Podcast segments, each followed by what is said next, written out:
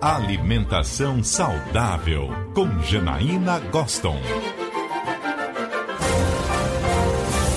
Nutricionista Janaína Goston, bom dia, Jana. Bom dia, Shirley. Muito bem-vinda. Bom dia para os nossos ouvintes. Ô, Jana, essa semana na coluna você já comentou aqui a respeito das gestantes, o que, que elas podem, o que, que não pode comer, e citou a respeito de diabetes gestacional. E aí era bom a gente voltar nesse assunto para entender melhor exatamente por que esse ocorre e que questões nutricionais estão envolvidas nisso. Pois é, isso a gente ainda não falou e muitas mulheres ficam preocupadas, Shirley. Geralmente na 24 semana, o médico que está fazendo pré-natal vai pedir o exame e essas gestantes têm que fazer o exame de sangue. É, geralmente tomam aquele líquido açucarado, né? Que é terrível o exame. Para diagnosticar a diabetes gestacional, que é o aumento do açúcar no, no sangue da mulher, né? Só que geralmente ocorre, ou isso está associado, assim, hoje a gente já sabe que com mulheres com mais de 35 anos, com sobrepeso, obesidade, é, e às vezes tem um ganho rápido nesse, nesse, no início da gestação ali. Aquelas que têm acúmulo de gordura na região abdominal são mais predispostas, que têm histórico familiar de diabetes em parentes de primeiro grau. E, obviamente, que o médico vai acompanhando o crescimento fetal, porque geralmente, quando o açúcar no sangue está elevado, a criança que recebe o impacto. Então, é, a gente tem uma preocupação, porque os impactos, as repercussões, né, na saúde tanto da mãe quanto do bebê, um deles é a criança crescer demasiadamente, porque ela absorve esse açúcar.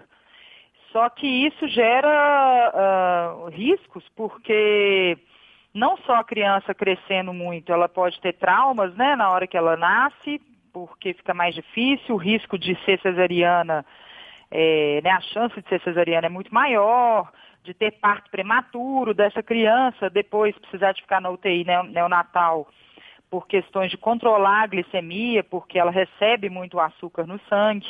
Então, é muito interessante, o Chile, que o, o, tratamento, né, se ele começar, se ele for diagnosticado, e quem faz esse diagnóstico é o médico, e a gente iniciar a terapêutica com a intervenção nutricional, principalmente que é a dieta, e ter o controle glicêmico, né, que a gestante ela é orientada e fizer exercício físico, se ela também puder fazer o exercício físico, e quem faz esse parecer é o médico, ela tem um, assim, uma grande chance de ter um controle, né? 60%, 70% das mulheres conseguem controlar a glicemia só com a dieta e exercício físico.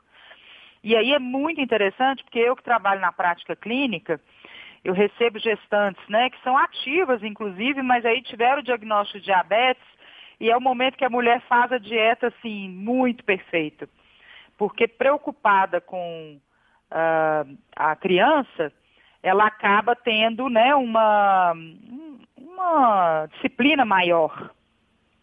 E isso acaba contribuindo para que ela é, siga melhor o plano e tenha né, os aspectos uh, glicêmicos mais controlados. E, e, Jana, por que, que algumas mulheres podem desenvolver a diabetes se historicamente ela nunca teve, mas isso pode ocorrer justamente no período em que ela está grávida?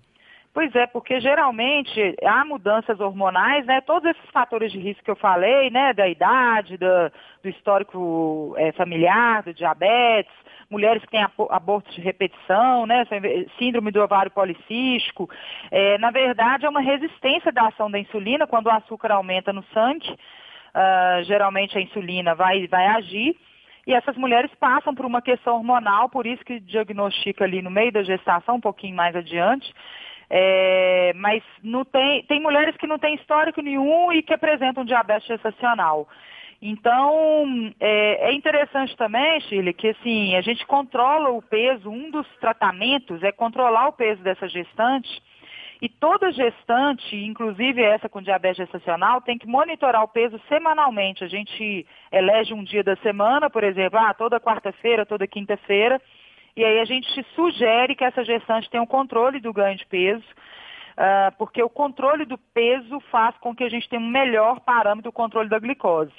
E aí, alguns dos aspectos da alimentação é, obviamente, vigiar o número de refeições que essa gestante faz, os grupos de alimentos, a quantidade e, obviamente, os tipos de alimentos que ela estava consumindo, né? Às vezes ela estava consumindo refrigerante, ou às vezes café e chá com muito açúcar, porque às vezes usava adoçante, mas aí fica com medo de usar adoçante na gestação e passa a usar com açúcar.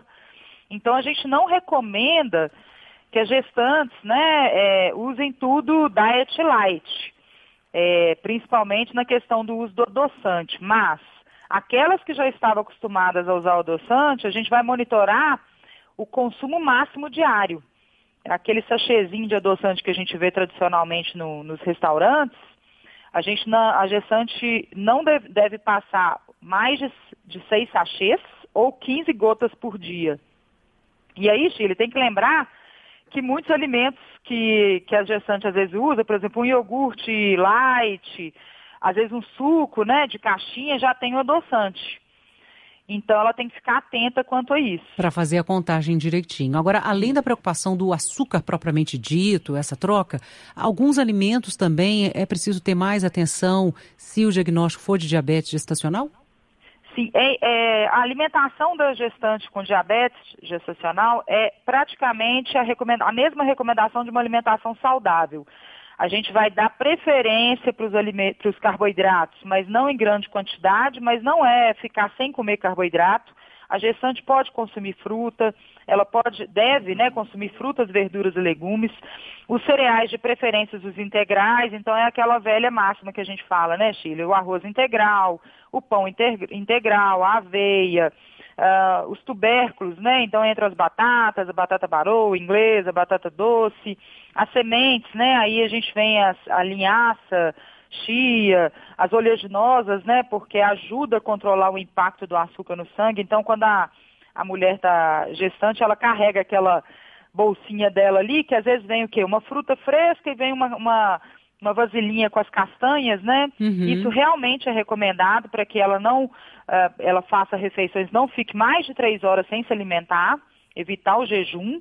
E, e, obviamente, ela mantenha a glicose no sangue controlada, e por isso que a gente vê a tão importância das fibras e das gorduras de boa qualidade, que a gente fala que são as castanhas, né? As nozes, é, sejam amendoim, e as fibras presentes principalmente nos, nos cereais integrais.